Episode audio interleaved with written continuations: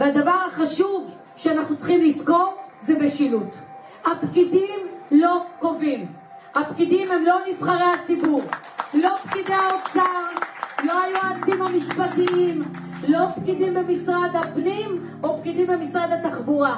אנחנו נבחרנו כדי למשול, לא באנו להתנצל, באנו למשול, להוביל מדיניות, להוביל אג'נדה. היי, אני אורי פסובסקי ואתם מאזינים לצוללת של גלובס. בחודש נובמבר האחרון התייצבה מירי רגב בכינוס סגנים ברשויות המקומיות והציגה את החזון שלה לממשלה החדשה שבדיוק התגבשה אז. לא באנו להתנצל, באנו למשול. ואגב, רגב המשיכה והסבירה שם מפורשות שכשהיא מדברת על היכולת לקדם מדיניות ואג'נדה, חלק מהעניין מבחינתה הוא גם מינויים. מינויים של אה, אנשים ראויים כמובן. חצי שנה מאוחר יותר, רגב היא שרת התחבורה, בממשלה שחרתה על דגלה את נושא המשילות. ומשרד התחבורה הוא כמובן משרד חשוב ועתיר תקציבים ופרויקטים. ורגב לא מהססת להתערב בפרויקטים האלה וגם ברפורמות שהמשרד מוביל, מהרכבת הקלה דרך המטרו ועד לרפורמה בתעריפי התחבורה הציבורית. וזה רק על קצה המזלג. אז היום בצוללת, ארבעה חודשים מאז כניסתה של רגב לתפקיד, רצינו לברר איך נראית הכהונה שלה עד כה במשרד התחבורה, ומה היא יכולה ללמד אותנו על משילות. וכמובן, איך ההחלטות של רגב ישפיעו על החיים של כולנו בדרכים. ומי שמכסה את פועלה של רגב לילות כימים, הוא כתב התחבורה של גלובס, אסף זגריזק. היי אסף. היי. תשמע, עברו uh, ארבעה חודשים, פחות או יותר, מאז uh, תחילת הכהונה של הממשלה החדשה. Uh, התחום שלך נראה לי, איך נאמר, די אינטנסיבי? כן, נראה לי שדי דייקת, תחום מאוד אינטנסיבי. בחודשים אה, האחרונים. כל כמה ימים אנחנו שומעים הצהרה חדשה, כיוון מדיניות חדש, אז בהחלט אה, יש הרבה מאוד אה, דברים שמשתנים כל יום. אוקיי, okay, ורק לפני שככה צוללים לעומק ומתחילים לדבר, אולי תזכורת, אתה יודע, תחבורה כמובן זה משהו שנוגע לכולנו, אבל... זה לא רק הפקקים שכולנו עומדים בהם, או האוטובוס אה, שלא מגיע, אלא ממש מה שנקרא נושא מקרו-כלכלי, כלומר, משהו שמשפיע על הכלכלה הישראלית, גם במבט קדימה, ותחבורה זה דבר שממש מככב בכל הדוחות על עתיד הכלכלה הישראלית, של בנק ישראל, משרד האוצר, אה, ה-OECD, מי שלא תרצה. כן, נכון, בעצם חוץ מההשפעה על איכות החיים של כולנו, וההבנה שאם לא יינקטו אה, צעדי חירום משמעותיים בתחום התחבורה, אז כולנו נעמוד לעמוד עוד שעות ארוכות אה, בפקקים בעוד לא הרבה שנים, אה, אז יש לזה גם השפעה על המשק, על, ה, על ההתנהלות המשקית, על, אה, על פיריון העבודה בישראל ועל הרבה מאוד באמת מדדים מקרו-כלכליים שפשוט פוגעים בכלכלה שלנו, שמדממת מדי שנה עשרות מיליארדי שקלים רק על אובדן הזמן שהפקקים אה, גורמים, וזה בלי יתר ההשלכות אה, הבעייתיות של משבר התחבורה, כמו על אה, זיהום האוויר, תאונות הדרכים, ועוד ועוד השפעות בעייתיות. כן, אז הנושאים האלה האמת מוכרים היטב למרבה הצער, הם לא נולדו היום, אבל מה שכן קרה בחודשים האחרונים הוא כניסת שרה חדשה, ישנה, למשרד התחבורה, מירי רגב. והיום אה, רצינו לדבר על מה שכבר אפשר להגיד על הקדנציה שלה, למרות שעברו רק ארבעה חודשים מהזמן שבו אה, הממשלה נכנסה לתפקידה.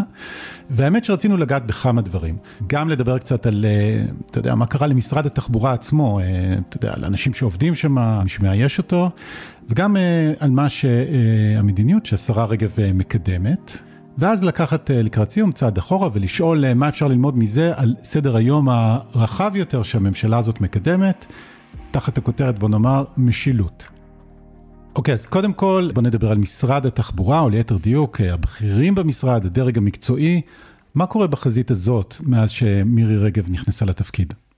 כן, אז החזית הזאת אה, ידעה הרבה, הרבה מאוד חדשות אה, בתקופה האחרונה. שורה של אנשי מקצוע במשרד התחבורה בעצם אה, הודיעו על, על עזיבה, או שפשוט מאוד רגב פיטרה אותם. זה התחיל ביועצת המשפטית של רשות המטרו, שהועזבה ממשרד התחבורה, והמשיך אחרי זה בראש רשות שדות התעופה, חגי טופולנסקי, שניסו להדיח אותו. כן, והשבוע גם התבשרנו על כך שמנכ"ל הרכבת, מיכה מייקסנר, הודיע על התפטרותו אה, בעקבות אה, ניסיונות ההדחה שלו. אה, בידי רגב. כן, אז מנכ"ל הרכבת באמת הודיע על התפטרותו השבוע. הדבר נעשה על רקע ניסיונות ההדחה שהחלו כנגדו כבר לפני כמה שנים, עוד בקדנציה הקודמת של רגב, וחודשו אחרי שהיא חזרה בעצם לתפקיד שלה על ידי יושב ראש הדירקטוריון משה שמעוני, שרגב מינתה אותו בזמנו ליושב ראש הרכבת. הטענות היו לכאורה טענות מקצועיות. נטען שהוא לא מקדם מספיק את רכש קרונות הרכבת, מיזמי נדל"ן, תנועת מטענים, אבל בסופו של דבר גורמי המקצוע במשרד האוצר וגם ברשות החברות התנערו בעצם אה, מהסיבות האלו, אמרו שהרכבת מתפקדת טוב, בין היתר בזכות המנכ"ל, וקראו שלא להדיח אותו, טענו שאין אה, שום עילה להדחה, שהיא תטלטל את החברה, ושהיא עלולה למנוע מהרכבת אה, לספק את השירותים שאותם היא צריכה לספק לציבור. אנשי משרד האוצר לא יכלו בעצם להגיע לישיבת הדירקטוריון ולפרוס את אה, עמדתם, כי יושב ראש הדירקטוריון לא אפשר להם להגיע, ובסופו של דבר באמת על הרקע הזה הודיע המנכ"ל שהוא עוזב בעוד כמה חודשים. אוקיי, okay, אז מייקסנר בחוץ, ובפרשנות שכתבת השבוע uh, בגלובס, הזהרת שבעצם ההתפטרות הזאת, יש בה מסר uh, שמונף uh, כדגל שחור, לא רק מעל מטה הרכבת בלוד, אלא גם מעל השירות הציבורי בכללותו. Uh, למה הכוונה בדגל שחור? כלומר, אה, בעצם אה, מסתכלים אה, אנשים שחושבים להגיע לתפקידים בכירים בשירות הציבורי על הסיפור הזה, ואומרים לעצמם, אני יכול להניח, למה לי לסכן את המוניטין שלי, המקצועי, כדי להגיע למקום שבו אין, אין מקצועיות, זה הרי לא, לא מבחן אם אתה מצליח בתפקיד ואתה מקדם את הגוף שעליו אתה ממונה או לא, אלא מבחן שהוא יותר נוגע בנאמנות אישית או בקידום כל מיני אינטרסים. ובעצם הפעולות האלו אה, עלולות אה, לשלוח איזשהו מסר לציבור, שאומר שהתקופה שבה אנשי מקצוע מביעים את עמדתם ללא מורא, שהם מהווים איזונים ובלמים לכל מיני החלטות, שהם שומרים על אה, עמוד שדרה מקצועי, כל התקופה הזאת בעצם הסתיימה. והכישורים שנדרשו עד היום כבר לא רלוונטיים, כי אה, אחרת נורא קשה לתווך את העובדה שמדובר במנכ"ל שהוא מוצלח, מוערך, אה, אוהבים את המקום שהוא הביא את הרכבת אליה, ועדיין הוא לא מספיק טוב, הוא צריך ללכת כי הוא לא בא טוב בעין לפוליטיקאים אה, כאלה ואחרים. אוקיי, okay, נחזור עוד לנקודה הזאת בהמשך, אבל בינתיים רק נגיד שמנכ"ל הרכבת הוא רק שם אחד ברשימה של בכירים שעזבו או הוא עזבו במשרד התחבורה. על מי למשל עוד אנחנו מדברים. אה, בין לבין עזב אה, ראש אה, הרשות הארצית לתחבורה ציבורית, תפקיד קריטי וחשוב מאוד במשרד התחבורה, שאחראי על מיליארדי שקלים ועל ליבת העשייה בעצם בתחום התפעול של התחבורה הציבורית. גם ראש מינהל תשתיות, שי קדם, עזב את, את תפקידו, הוא עזב מתפקידו יותר נכון, ובעצם מדובר בתפקידים המקצועיים הכי משמעותיים במשרד התחבורה, אני מדבר על אה, ראש מנהל תשתיות ועל ראש הרשות לתחבורה ציבורית, ששניהם כבר עם אה, רגל אה, בחוץ, גם ראש אגף רכבות הודיע על עזיבה, אפילו רכז במשרד האוצר הודיע על עזיבה בגלל הקושי לעבוד מול משרד התחבורה, ואנחנו רואים את כל הדברים האלה קורים רק בארבעת החודשים האחרונים, כשבעצם השדרה המקצועית הבכירה של משרד התחבורה היא מחוררת לחלוטין, צריך להגיד שגם למשרד התחבורה אין עדיין מנכ"ל קבוע. הסיבה לכך אה, נעוצה בעובדה שרגב אה, ניסתה למנות את מקורבה, משה בן זקן, שהיה כאמור אה, ראש המטה שלה בקדנציה הקודמת במשרד התחבורה, והוא ידוע כאחד ממארגני הליכודיאד באילת, היא רצתה למנות אותו לתפקיד המנכ"ל, למינוי שקיבל ברקס על ידי הנציבות, ועכשיו רגב מנסה לעשות איזשהו תרגיל, מינתה אותו למשנה למנכ"ל משרד התחבורה כדי שהוא יצבור מספיק ניסיון, ואחרי חצי שנה בתפקיד הזה, היא מתכוונת להביא אותו שוב לוועדת המינויים כדי למנות אותו למנכ"ל אה, משרד התחבורה. בינתיים מאייש את התפקיד עובד המשרד בשם אה, אבנר פלור. גורמים במשרד מתארים אותו כמישהו שנבחר לעמוד אה, בפרונט, אבל המשרד בפועל מתנהל על ידי משה בן זקן, שכאמור עדיין לא מכהן כ, אה, כמנכ"ל משרד התחבורה. כן. עם המציאות הזו, אה, המשרד הזה שאחראי על עשרות מיליארדי שקלים ועל המשבר שדיברנו על השלכותיו קודם לכן, עם זה הוא אמור להתמודד. בנוסף לזה, די ברור בשלב הזה שהעיניים של רגב גם על חברת נטע, בטח עוד ניגע בזה כן, בהמשך, כן. וגם שם צפויים להיות שינויים בהנהלה, שינויים שהיא בטח תדחוף לקדם אותם. ורגב כבר הצליחה להשתלט על חברה ממשלתית אחת, על חברת נתיבי ישראל, שבעצם בראש הדירקטוריון שלה עומד אדם בשם יגאל עמדי, הוא איש ליכוד מוכר, הוא הצטלם גם ליד רגב באירוע הפריימריז האחרונים בליכוד, ומה שאנחנו שומעים מגורמים בענף זה שהוא שולט לחלוטין בחברה הממשלתית הזו, שהיא בעצם ידה ארוכה של משרד התחבורה, גוף הביצוע של המשרד, שאמור בעצם להוציא חלק גדול מאוד מהתקציבים לפועל באמצעות התקשרויות עם קבלנים ותכנון, ובעצם הגוף הזה כבר נמצא בידיה של רגב, ואפשר בהחלט לראות עשייה נמרצת שלה או פעולה נמרצת שלה להשתלט על כמה שיותר מוקדי כוח במשרד התחבורה. כלומר מצד אחד אתה מתאר אנשים שהראו להם בעצם את הדלת החוצה מתוך מחשבה אם אני מבין אותך נכון שרגב תוכל למנות לתפקידים הבכירים האלה אנשים שמקורבים יותר אליה כשבמקביל אם אני מבין אותך נכון יש גם אנשים שעוזבים כי הם פשוט לא מרגישים שהם יכולים להשתלב או לתפקד במציאות החדשה הזאת. כן, בעצם המציאות החדשה הזאת אה, אומרת להם אה, שהחלטות אה, במשרד התחבורה מתקבלות על ידי רגב, על ידי צוות מקורבים שנמצא סביבה. חלק מההחלטות ש... שהוצגו, אולי אפילו רוב ההחלטות שהוצגו, לא נתמכות מבחינה מקצועית, ואנשי המקצוע מרגישים שהן לא משקפות את הידע המקצועי המצטבר במשרד התחבורה, ולכן חלק מהם בהחלט בוחרים לא לקחת בזה חלק ולעזוב. מבחינת רגב היא מן הסתם לא, לא מתרגשת. מהעזיבות האלה, אני חושב שהן אפילו משרתות אותה במובן מסוים. אוקיי, okay, אז יש את שורת העזיבות או העזבות אה, במשרד התחבורה, ובאמת אה, מה שקשור אליהם הוא גם המדיניות שאותה רגב אה, מובילה בפועל או מנסה להתוות. בואו נתחיל ככה ממש מגובה של 30 אלף רגל, איך אפשר לאפיין את המדיניות שרגב מובילה בפועל? אני לא בטוח שאפשר לאפיין את המדיניות או למצוא בה הרבה קוהרנטיות. כלומר, המדיניות המוצהרת של רגב זה לחבר את ישראל, לחבר את הפריפריה באמצעות מסילות רכבת ובאמצעות כבישים. כשהיא נבחרה לתפקיד, אז היא אמרה באופן ברור שעד שלא יקודמו מסילות רכבת לאילת ולקריית שמונה, היא לא תאפשר את התקדמות פרויקט המטרו, אבל בפועל, במסגרת הסיכום התקציבי בין משרד התחבורה למשרד האוצר, המסילות האלו תוקצבו רק לתכנון במשהו כמו 200 מיליון שקלים, שזה יכול להישמע למי שלא מכיר מונחי תחבורה כסכום גדול, אבל רק כדי לסבר את האוזן, כדי להקים באמת את מסילות הרכבת האלו נדרשים 60 מיליארד שקלים. ברור שלא מדובר באמת בקידום של המסילות האלו, ומדובר בעוד איזשהו שלב תכנוני. היא גם טוענת שהיא מקדמת תחבורה ציבורית, אבל המציאות מראה תמונה קצת יותר מורכבת, שבטח עוד נדבר עליה כן. בפרק הזה. קשה למצוא קווים קוהרנטיים במדיניות שמציגה רגב, למעט אולי איזשהו סוג של פופוליזם כזה, וניסיון לקלוע לדעת הקהל, או לדעת הקהל של הבוחרים, או אפילו באופן יותר ספציפי לדעת הקהל של מצביעי הפריימריז בליכוד הרבה פעמים.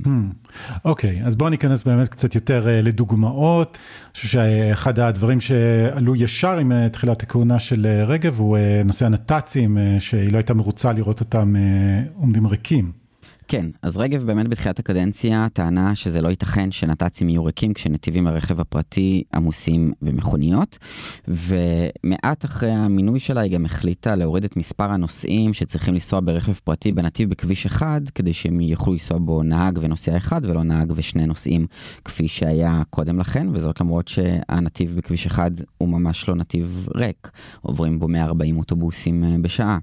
מאוחר יותר רגב אה, מצאה איזשהו הסבר חלופי. חלופי קצת אה, למה שהיא אמרה בהתחלה, והיא הסבירה שהיא לא התכוונה שצריך לבטל נת"צים, אלא שצריך להוסיף עליהם שירות של אוטובוסים, שזה כמובן דבר טוב, אבל השינוי הזה במדיניות שלה, למרות שהיא טוענת שהיא לא השתנתה, שזו הייתה תמיד המדיניות, היא מגיעה... אה, בעיניי, אה, כתוצאה משינוי בשיח שהיא לא הייתה מוכנה אליו, ההבנה שצריך להקצות נתיבים לתחבורה ציבורית היום, היא הפכה להיות אה, קונצנזוס, אולי בשונה קצת ממה שהיה כשרגב עזבה את משרד התחבורה. ואת השינוי הזה בשיח, אז אפשר לייחס אותו במידה רבה גם לכהונה של מרב מיכאלי, שאולי בתחום הביצוע ראינו קצת פחות הישגים, אבל השיח בוודאי השתנה ונהפך להרבה יותר פרו-תחבורה ציבורית, וגם בגלל שפשוט אנשים צמאים לאיזשהו פתרון שייתן להם אלטרנטיבה לעמידה בפקקים.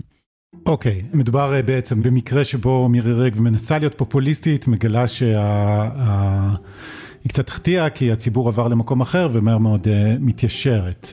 אם כבר הזכרנו את מיכאלי, נושא אחד שעלה לכותרות ומהווה איזשהו שינוי כיוון מהשרה הקודמת הוא רפורמת התעריפים בתחבורה הציבורית.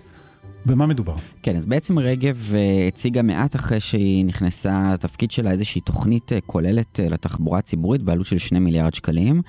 כמעט שום דבר מהתוכנית הזו לא, לא נכנס בסופו של דבר לתקציב המדינה, אבל מתוך התוכנית הזו 700 מיליון שקלים רגב רצתה לייעד לרפורמה של תעריפים בתחבורה הציבורית, שלמעשה הרפורמה הזו כוללת פשוט מאוד העמקה של ההנחות בתחבורה הציבורית והוזלת המחירים כמעט לכל האוכלוסיות. וזאת אה, חצי שנה בלבד אחרי שנכנסה לתוקף רפורמה דרך שווה שעברה בתקופת הממשלה הקודמת, מבלי שהוצגו איזה שהם אה, נתונים על הכישלונות, על ההצלחות, על מה אפשר ללמוד מהרפורמה, מה צריך לתקן בה, שום דבר, שום עבודת מטה, פשוט מאוד הוצגה רפורמה חדשה עם הנחות מפליגות, אה, וזה מה שרגב רצתה לקדם. בסופו של דבר היא הצליחה לקבל תקציב של מעט יותר מ-300 מיליון שקלים מהרפורמה הזו, שבמידה ובאמת היא תיכנס לפועל, אז היא תגיע על חשבון תקציב שיועד לתוספות לשירות התחבורה הציבורית. בתקופת הממשלה הקודמת בעצם אה, עברה רפורמת אגרות הגודש, כשבתמורה לתמיכה של מיכאלי ברפורמה הזו, שהיא הייתה מתנגדת חריפה אליה מאוד עם כניסתה לתפקיד, סוכם על אה, חצי מיליארד שקלים בערך בכל שנה שהתווספו לבסיס התקציב כדי להוסיף תדירות וקווים של אוטובוסים, והתקציב הזה בשנה הקרובה לא יגיע ליעדו, כי חצי ממנו יופנה לשיפור שכר הנהגים, והחצי השני יופנה לטובת הרפורמה שרגב מבקשת כשכאן צריך להגיד שהרפורמה הזו תצטרך בעצם לבלוע גם התייקרות uh, במחירי התשומות, כמובן התייקרות בדלק uh, בראש ובראשונה, שמייקרת את שירות התחבורה הציבורית, ולכן בנוסף לזה שהמדינה תצטרך להוסיף עוד כסף כדי לתקצב את התחבורה הציבורית, ברור שלא כל ההנחות שהיו נכנסות ב-700 ומשהו מיליון שקלים שרגב רצתה בהתחלה, ייכנסו ב-300 ומשהו מיליון שקלים שהיא קיבלה בפועל. אוקיי, okay, אז זה סוג אחד של אה, תחבורה ציבורית, שבסופו של דבר, במקום uh, עוד קווים ואיזושהי uh, שיטת תעריפים, לא מתגברים את הקווים, כן יש עוד הנחה. סוג אחר של תחבורה ציבורית הוא הרכבת הקלה, שאולי מתישהו שנה הקרובה ממש תיכנס לפעולה, והייתה חשיפה שלך שלאחרונה הגיעה לכותרת הראשית uh, של גלובס, לגבי הקו האדום, שאמור היה להמשיך עוד דרומה, אבל לא יגיע לראשון לציון, בסופו של דבר. נכון, בעצם במסגרת הדיונים uh, בין uh, משרדי הממשלה, סוכם אה, בשלב אה, די מוקדם על הארכת הקו האדום, ובעצם התווספו אה, ארבע תחנות לאורך התוואי הזה, אלא שבשלב מסוים רגב שאפה להציג את התוכנית הגדולה ביותר שהוצגה אי פעם לסלילת כבישים חדשים ולהרחבת כבישים קיימים, ולכן היא החליטה להסיט מיליארד שקלים שהיו אמורים לממן את תקצוב הארכת הקו הזה, ובעצם הוא עבר תקציב לא קטן מהתחבורה הציבורית לקידום כבישים. אה, אולי בניגוד למדיניות המוצהרת של ממשלות ישראל אה, האחרונות ובכלל של מדינת ישראל בעצם לנסות ולהעביר כמה שיותר נסיעות לתחבורה הציבורית כדי לתת אלטרנטיבה למשבר אה, התחבורה שכולנו מרגישים אותו. כל עוד לא תהיה נגישות תחבורתית לפריפריה, אני אעשה את הכל כדי להמתין עם תוכנית המטרו. אם לעבור מהרכבת הקלה, שהיא, כמו שאתה אומר, כבר ממש תכף מתחילה לנסוע על המסילה, אה, יש פרויקט שנמצא בשלב תכנון הרבה יותר מוקדם, המטרו, שאמור להיות אולי פרויקט הדגל של המדינה אה, בשנים הקרובות. אנחנו רואים אה, את מירי רגב מעבירה בעצם את ניהול הפרויקט, או מצהירה על הרצון להעביר את ניהול הפרויקט מחברה אחת לחברה אחרת, ונכנסת לאיזושהי התכתשות מול בכירי האוצר. על מה מדובר? כן, אז באמת החודש רגב סיירה לאורך תוואי הקו האדום, שפתיחתו מתעכבת, ובעוד היא מסיירת לאורך התוואי, התחילו לצאת פושים, ובהם הבשורה שרגב מתכוונת להפקיע את פרויקט המטרו מחברת נטע ולהעביר אותה לחברה אחרת. הפושים האלה יצאו לפני שהספיקה לבשר את הבשורה הזו למנכ"ל החברה, כשבעצם אני מספר את האנקדוטה הזו, כי ההודעה הזו הוכנה עוד לפני שרגב הגיע לסיור, וגם אם הסיור היה מסתיים בהצלחה מסחרת והקו האדום היה מתחיל לפעול מחר, אז ברור שהיא הייתה מוצאת איזושהי סיבה אחרת כדי להפקיע את הפרויקט הזה מחברת נטע. רגע, חברת נטע, חברת נתיבי תחבורה עירוניים, למי שלא מכיר את ראשי התיבות. נכון, כן. חברת נטע היא בעצם החברה שמקימה את קווי הרכבת הקלה בגוש דן, ולכן ההנחה של משרדי הממשלה הייתה שאצלה הצטבר רוב הידע הרלוונטי שיכול בעצם לתרום לקידום הפרויקט. ניסיון גם במרחב העירוני וגם בתת הקרקע בגלל המנהרות שחפרה כדי להפעיל את הקו האדום. ההערכה כרגע זה שרגב רוצה להעביר בעצם את הפרויקט הזה לחברת נתיבי ישראל, שכמו שהסברנו קודם לכן, נשלטת על ידי מקורבה.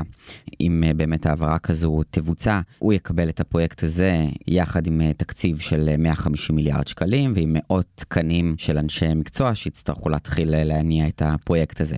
כן צריך להגיד שחברת נטע היא לא מהחברות המוצלחות שאפשר להתהדר בביצועים שלהן. היא קבעה תאריכים לפתיחת מועדי הקווים ולא הצליחה לעמוד בהם פעם אחר פעם. אין ספק שנדרש שם טיפול. הבעיה היא עם אופן קבלת ההחלטה ועם העובדה שההחלטה הזו לא נתמכת על ידי אנשי המקצוע. רק לאחרונה הממשלה בעצם הצביעה במסגרת חוק ההסדרים על החלטה אחרת לגמרי, שמנטע יוציאו את תפעול הקווים, אבל היא זו שתקים אותם. אז לשלוף פתאום מהמותן החלטה אחרת שמגיעה ממש חודשים ספורים מאז שהממשלה הצביעה על ההחלטה הקודמת, ברור שיש פה בעיה שגם משדרת חוסר יציבות לשוק. להקמת קווי המטרו כבר פורסמו בעצם מכרזים למנהלי הקווים, מכרזים שמוערכים במיליארדי שקלים וניגשו אליהם חברות מכל העולם, וגם ההצהרות של רגב בדבר נחיצות פרויקט המטרו וגם עכשיו הפעולה האחרונה על העברת הפרויקט הזה לחברה אחרת משדרים לשוק מסרים של חוסר יציבות ויכולים בהחלט להשפיע על הרצון ועל המוטיבציה של חברות בינלאומיות שעדיין לא נכנסו לישראל וגם כאלו שכבר פועלות כאן להמשיך ולהתמודד בפרויקטים. כי יכול להיות שההשקעה של משקיעות בהתמודדות במכרזים האלו בסופו של דבר לא תבשיל לכדי, לכדי פרויקט ש, שמנוהל בצורה רצינית והן בהחלט מסתכלות על מה שקורה כאן גם בזירה הזו. כן, כלומר יכול להיות שכדאי להם להשקיע את המשאבים שלהם בהתמודדות על איזשהו מכרז אחר, למטרו באירופה או באיזה יבשת אחרת ולחכות לראות מה קורה פה. נכון, אני גם מכיר אפילו פניות של כמה חברות כאלו. מדובר באיתותים שהם בטח מדאיגים, במיוחד בתקופה שבה היינו רוצים לראות חברות שממשיכות להשקיע במדינת ישראל, למרות המציאות הפוליטית המורכבת. תגיד משהו, אז אתה יודע, איך מסבירים את זה? כלומר, לוקחים את הפרויקט, באמת, פרויקט עצום, מנטע, מעבירים אותו, מנסים להעביר אותו לנאטי, מה שפעם כונה מע"צ בעצם. מה ההיגיון, אם אתה מנסה להיכנס ככה לראש של השרה רגב כשהיא מקבלת החלטה כזאת? תראה, אפשר לטעון מבחינה מקצועית. שזה לא החלטה חסרת שחר בגלל הביצועים של נטע בהקמת קווי הרכבת הקלה ולעומת זאת נתי מע"צ לשעבר מציגה ביצועים דווקא טובים בפרויקטים שלה. אנחנו לא יודעים מה באמת המניעים, כי אם אלו היו מניעים מקצועיים, אז אפשר היה לקדם את ההחלטה הזו בדרך מקצועית. לדון על כך עם משרד האוצר, עם רשות החברות, להגיע לאיזושהי הסכמה, לעשות העברה מסודרת בין החברות עצמן, אולי לנסות להעביר כמה שיותר מהידע שכבר כן הצטבר אצל החברה החדשה. כשאנחנו כן מכירים שנאטי זו חברה שכאמור נשלטת על ידי מקורבה, איש ליכוד, שקבל כוח עצום ורב מימדים עם ניהול אחד מפרויקטי התשתית הכי גדולים, מורכבים ויקרים שמבוצעים כרגע בעולם. כן. גם עלול לגרום לעיכובים נוספים בו. כי חברה חדשה צריכה ללמוד מבחינה מקצועית איך לנהל אותו. יש שאלה גם משפטית, איך מעבירים מכרזים שכבר פורסמו על ידי חברה אחת לחברה אחרת. גם מדובר בשיטה פוליטית. רגב לא המציאה את השיטה הזו, היא הייתה נהוגה גם בתקופת ישראל כץ כשהיה שר התחבורה. זו שיטה של הפרד ומשול, שבה בעצם מייצרים תחרות לא בריאה בין החברות. התחרות היא לא על ביצועים, התחרות היא על נאמנות. והשר מעביר פרויקטים בין חברות שונות. בהתאם למידת הנאמנות שלהם אה, כלפיו או כלפיה. וכשחברה מעצבנת את השר הפוליטיקאי, אז הוא יכול לקחת את הפרויקט אה, שלה, אולי פרויקט הדגל שלה, ולהעביר אותו לחברה אחרת, וגם לשדר מסר לחברות האחרות. פעם האחרונה שרגב עשתה מהלך כזה אגב, זה היה במסילה הרביעית באיילון. היום בציר איילון יש שלוש מסילות רכבת, הן פקוקות ברכבות ונדרש להקים שם מסילה נוספת. בקדנציה הקודמת שלה העבירה את הפרויקט הזה מנתיבי ישראל לרכבת והפוך, אה, וההעברות האלו בעצם אה, גרמו אה, לעיכובים של כשנתיים בפרויקט הזה שצפוי להיפתח רק בשנת 2030. אותו דבר קרה גם במסגרת רכבלית בחיפה, שהיא החליטה להפקיע מחברת יפה נוף את כל הפרויקטים שלה ולפזר לחברות אחרות, ו, ובמשך חודשים הרכבלית הזו עמדה תלויה באוויר מבלי שיכלו להפעיל אותה בגלל בעיות משפטיות שנוצרו מאותה העברה ועיכובים נוספים רואים גם בקווי המטרונית שמוקמים בצפון. בקיצור, השיטה הזו לא מוסיפה אה, מהירות אה, שנדרשת להקמה של אה, פרויקטי תשתית. אגב, מעניין גם אה, לשמוע טיעון של רגב, אה, שלפיו היא חוששת אה, מעיכוב ביתר הקווים של הרכבת הקלה בעקבות העיכובים שהיא גילתה אה, בקו האדום, ובין היתר היא מונה את הקו הסגול והירוק בגוש דן. רק שצריך להזכיר ששני הקווים האלו התעכבו במשך שנה, אחרי שבעצם רגב אה, סירבה לחתום על אה, פינוי של מבנים בכפר שלם, שבו עובר הקו הסגול של הרכבת הקלה. ההערכות הן שמדובר היה בסירוב פוליטי בגלל בייס פוליטי ליכודי שנמצא אז אה, בכפר שלם, ורק אחרי שרגב עזבה את תפקידה, אז בעצם מיכאלי הייתה זו שחתמה על פינוי המבנים האלו. כתוצאה מהסירוב הזה, משרד האוצר הורה לחברת נטע לדחות את ההכרזה על הזוכים בשלב השני להקמת הקווים האלו, כי פחדו בעצם שיהיו חייבים לשלם להם פיצויים, כי השטח לא פנוי. וזו עוד החלטה שגרמה לעיכוב של שנה אה, אה, בפרויקטים האלו. אז אה, טענה מעניינת שהיא חוששת אה, מעיכובים, כשלחלקם אה, נראה שהיא הייתה אחראית. כן, טוב, יפה, שנה ועוד שנה, ובינתיים אה, הזמן עובר.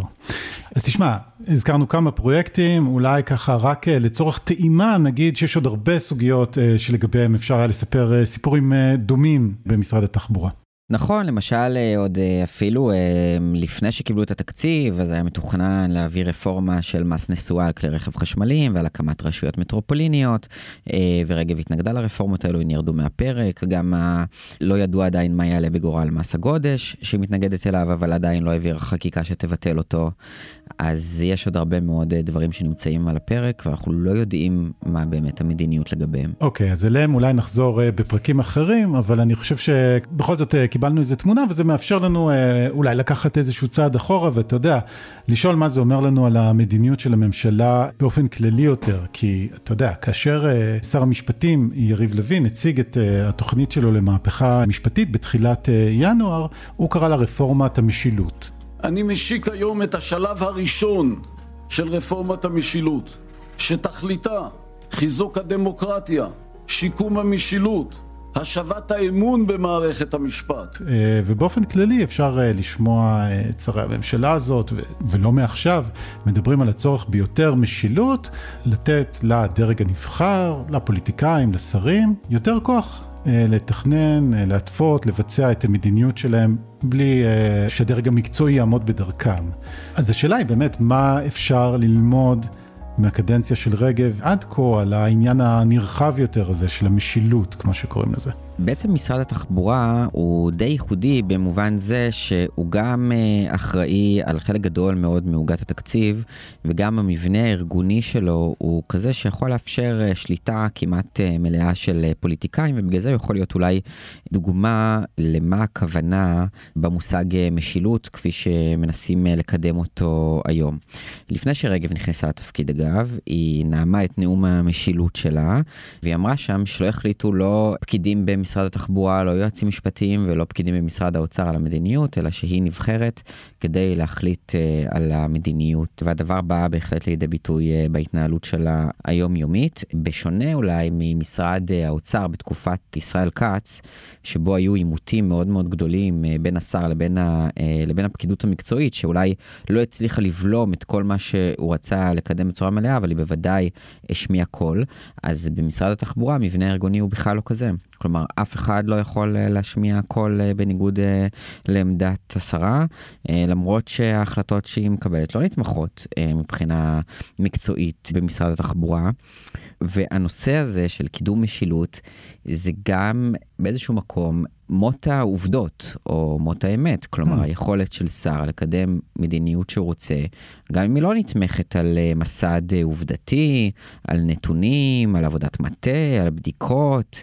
אתה יודע, תחבורה זה לא רק אה, לשפוך אספלט באיזשהו מקום ולהחליט כאן יהיה כביש, או להניח מסילת רכבת ולהגיד כאן תהיה רכבת. זה מקצוע, זו פרופסיה, יש מחקר של עשרות שנים שנסמכים עליו בכל העולם.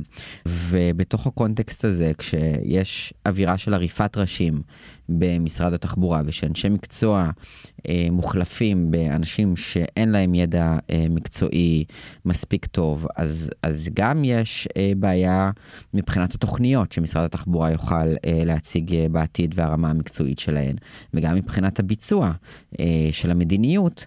אה, שבסופו של דבר ייתקל אה, בגופים לא מקצועיים. כלומר, מי אמור לנהל אה, משא ומתן מול קבלנים כדי לשמור על הקופה הציבורית, ומי אמור להוביל את התכנון האסטרטגי של המשרד? מישהו שארגן את הליכודיאדה בעבר, פעיל פוליטי כזה או אחר? כלומר, זה אנשים שהם נעדרי מיומנות כדי להתגבר על המשבר. שאולי אחד המשברים הכי גדולים שהמדינה מתמודדת איתם, אה, האזרחיים הכי גדולים שהמדינה מתמודדת איתם, וביכולות מאוד שנויות במחלוקת. אוקיי, okay, אז בעצם אני שומע אותך אומר שני דברים. האחד, אני חושב יותר מובן, אה, אה, אולי מובן מאליו, אתה יודע, בתחום שדורש מיומנות מקצועית, בטח כמו התחבורה, אתה רוצה אנשי מקצוע, כי אחרת לא תתכנן את הפרויקטים נכון, או שלא תצליח לבצע אותם, או שלא תוכל להתמודד עם גורמי מקצוע שנמצאים מולך בצד השני, כל חברות הענק האלה שמגיעות לישראל כדי לבצע את הפרויקטים. אבל הטענה השנייה אה, שאתה אה, מעלה הוא אה, נוגעת לקבלת ההחלטות או התוויית המדיניות, לאיזה מדיניות צריך לקדם. אתה יודע, לכאורה יכולה לבוא השרה רגב או פוליטיקאי אחר ולהגיד, אבל זה בדיוק העניין, אנחנו נבחרי הציבור, נבחרנו כדי להתוות את המדיניות, זה התפקיד שלנו. כן, אז באמת צריך להבחין. שר הוא זה שצריך להתוות מדיניות, אין שום ספק. למשל, 13 מיליארד שקלים יושקעו בהקמת כבישים חדשים אה, בחומש הקרוב, מתוכם 25 אחוזים ביהודה ושומרון, למרות ששיעור האוכלוסייה שחיה שם היא שונה לחלוטין. וקידום של אה, תשתיות ביהודה ושומרון זה חלק מקווי היסוד של הממשלה, והשרים בהחלט יכולים להחליט שזה סדרי העדיפויות שהם רוצים לקדם, לשם כך הם נבחרו. אבל הכבישים האלו יוצאים מתוך תוכנית אסטרטגית. שנבנתה בכלים מקצועיים, שבוחנת את הצרכים, שבוחנת מה באמת צריך לעשות, שיש עליה אה, הגבלות אה, אה, כלכליות, סביבתיות, תכנוניות, אז ברור שהיא תשקיע יותר ביהודה ושומרון. כלומר, אני לא מדבר על, אה, על חלוקת המשאבים אה, במובן הזה, אבל סל הכבישים צריך להיבנות בצורה שהיא מקצועית.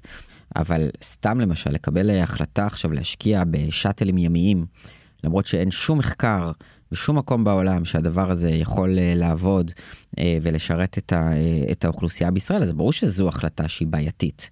עכשיו, בגלל ש, שההחלטה הזו התקבלה גם ממשרד האוצר, אז משרד האוצר החליט ש, שמדובר יהיה ב-7.5 מיליון שקלים, שיינתנו רק בכפוף להצגה של התועלת הכלכלית ושל מחקרים שמראים שהדבר הזה עובד בעוד מקומות בעולם. אז אני לא אומר ששום החלטה שר לא יכול לקבל, אבל גם החלטות של שר, גם אם הן החלטות פוליטיות, הן צריכות לעמוד באמות מידה מקצועיות. אוקיי, אסף, אם כבר הזכרת את השאטלים, וזה שהשאטלים הימיים, וזה שמשרד האוצר מנסה ככה להתנות את זה בחוות דעת מקצועיות, והזכרנו קודם גם שבכירי האוצר אה, מתנגדים אה, לכל העברת המטרו בין אה, נטע לנתי. יש פה איזה מתח, ונדמה לי שיש גם מתח לא רק ברמת הדרגים המקצועיים, אלא גם שר אוצר סמוטריץ' מול שרת התחבורה רגב. נכון, בעצם העימות ביניהם היה מתוקשר בתקופת הקדנציה הקודמת של מירי רגב, ואז סמוטריץ' ממש טען שרגב מחריבה את משרד התחבורה ושהמינויים אה, הפוליטיים שלה אה, יכולים ממש לסכל אה, את ההתגברות, את היכולת של משרד התחבורה להתגבר על משבר התחבורה. אמרתי לה, גברתי שרת התחבורה, במשרד התחבורה שלא כמו במשרד התרבות, את צריכה להימדד בתוצאות. פה את צריכה להביא תוצאות, יש תחבורה, אין תחבורה, יש פקקים, אין פקקים, האוטובוס מגיע, לא מגיע, הרכבת נתקעת, לא נתקעת. אין לך סיכוי להביא הישגים אם לא תעבדי עם אנשי המקצוע, תטפחי אותם, תעצימי אותם, תקשיבי להם, תתווכחי איתם, תקבלי בסוף את ההחלטות, הם יכבדו את זה. מאז אין חלקה טובה שלא נשרפת במשרד הזה. והמתח הזה ביניהם נמשך אה, גם היום. אה, רגב למשל אה, איימה שמנכ"ל של חברה ממשלתית שידבר ישירות עם שר האוצר ולא דרכה, יוחלף וימונה במקומו סמנכ"ל שיהיה בעצם ממלא מקום המנכ"ל והוא יהפוך להיות כמו מנכ"ל בובה. ככה היא אמרה ב, בישיבות סגורות, והאמירות האלו יכולות לשקף באמת מקצת מהמתח או אולי אפילו האיבה שיש בין השניים. הדבר היחיד שהם הצליחו לקדם אותו ביחד כרגע זה באמת אה, ההשקעה בכבישים ביהודה ושומרון, שהייתה חשובה לסמוטריץ' וגם, אה, וגם לרגב, אה, אבל בהחלט רואים את ההתנגשויות ביניהם בשורה של סוגיות. כן, אז תשמע, באמת, כאילו, פה, פה אתה נוגע גם... במשהו ש... שהוא בעיניי קצת חידה, או משהו שלפחות דורש הספר, אתה יודע, סמוטריץ' נושא התחבורה קרוב לליבו מאז שהוא בילה קדנציה קצרה יחסית כשר התחבורה. ובאותה תקופה הוא אה, ממש זכה לשבחים, נתפס כשר תחבורה אה, מקצועי. ואני חושב שזה מאוד אה, סייע למוניטין שלו באופן כללי. אי אפשר להגיד אותו דבר על הכהונה שלו עד כה כשר האוצר, שבו, אתה יודע, די מנפנף כל מיני אזהרות של גורמים מקצועיים הצידה, כולל גורמים מקצועיים בתוך משרד האוצר, ויתר על הרבה מאוד רפורמות, אה, צריך לחכות ולראות אה, מה עוד יהיה עם התקציב, אנחנו גם נקדיש לזה, אה, עוד נעסוק בזה כאן בצוללת, אבל אפשר להגיד שהתפקוד של סמוטריץ' כשר אוצר שונה מהתפקוד שלו כשר תחבורה, ואני תוהה איך מסבירים את הפער הזה, איך אתה מסביר את הפער הזה. קודם כל, ההסבר הרחב יותר הוא שהממשלה הזו לא נוהגת כפי שנהגה אף ממשלה. אה, גם לא ממשלות בהרכבים דומים בעבר, כמעט בכל תחום. ומתוך זה, אז ברור שגם התפקוד של השרים בתוך uh, המערכת uh, כפי שהיא מתנהלת היום, היא לא דומה לכפי שהם תפקדו בעבר. לגבי סמוטריץ' ספציפית, אני סיקרתי אותו uh, בתקופה ההיא במשרד התחבורה. אפשר לראות אצלו ממש שני קווים מקבילים. האחד, הקו המקצועי, שהוא תמיד יהיה פרגמטי, קשוב, מתון, והצד האידיאולוגי שעליו לא יהיה נסיגה ולו במילימטר. אה, ובמשרד התחבורה כמעט ולא הייתה התנגשות בין שני הקווים האלו, ולכן הוא לא נדרש להכרעות אידיאולוגיות. כרגע כשהוא יושב במשרד האוצר והוא אה, אחד מחברי הקואליציה הבכירים ביותר, הקווים האלו כל פעם נתקלים אחד בשני, ואז ברור שהוא יבחר בקו האידיאולוגי על פני הקו המקצועי, והוא לא יגלה בו שמץ של, של פרגמטיות. ואני חושב שאולי זה יכול להסביר חלק מהשינוי אה, מתקופתו במשרד התחבורה. שהוא הגיע אחרי קיפאון אה, מתמשך של עשור תחת אה, ישראל כץ, אה, ובאמת אוורר ופתח את המשרד הזה, הקשיב לאנשי מקצוע, אה, יזם שורה של מהלכים גם בלי שיהיה תקציב, אה, לעומת אה, הכהונה הנוכחית שלו ב, אה, במשרד האוצר. אוקיי okay, אסף, אז אתה uh, ממשיך לעקוב אחרי מה שקורה במשרד התחבורה, ויש להניח שזה תמשיך להיות עבודה די אינטנסיבית. אפשר להניח כך. ועוד נוסיף שפנית ללשכת שרת התחבורה עם אה, שלל שאלות בנוגע לסוגיות שהעלית פה בפרק, אבל עד למועד ההקלטה אה, לא קיבלנו מהם תגובה. כן, כמו תמיד. אסף זגריזק, תודה רבה. תודה רבה. עד כאן עוד פרק של הצוללת. אתם יכולים למצוא אותנו באתר גלובס, בספוטיפיי או בכל אפליקציית פודקאסטים. נשמח אם תעשו לנו subscribe, ואם אהבתם, שילחו את הפרק לחברה או חבר שרק רוצים למשול. ואם אתם אוהבים את התכנים של גלובס, אפשר וגם כדאי לעשות מנוי. כל האפשרויות נמצאות באתר שלנו. עורך הסאונד הנרלייסט הילה וייסברג היא עורכת הפודקאסטים של גלובס, אני אורי פסובסקי, ביי.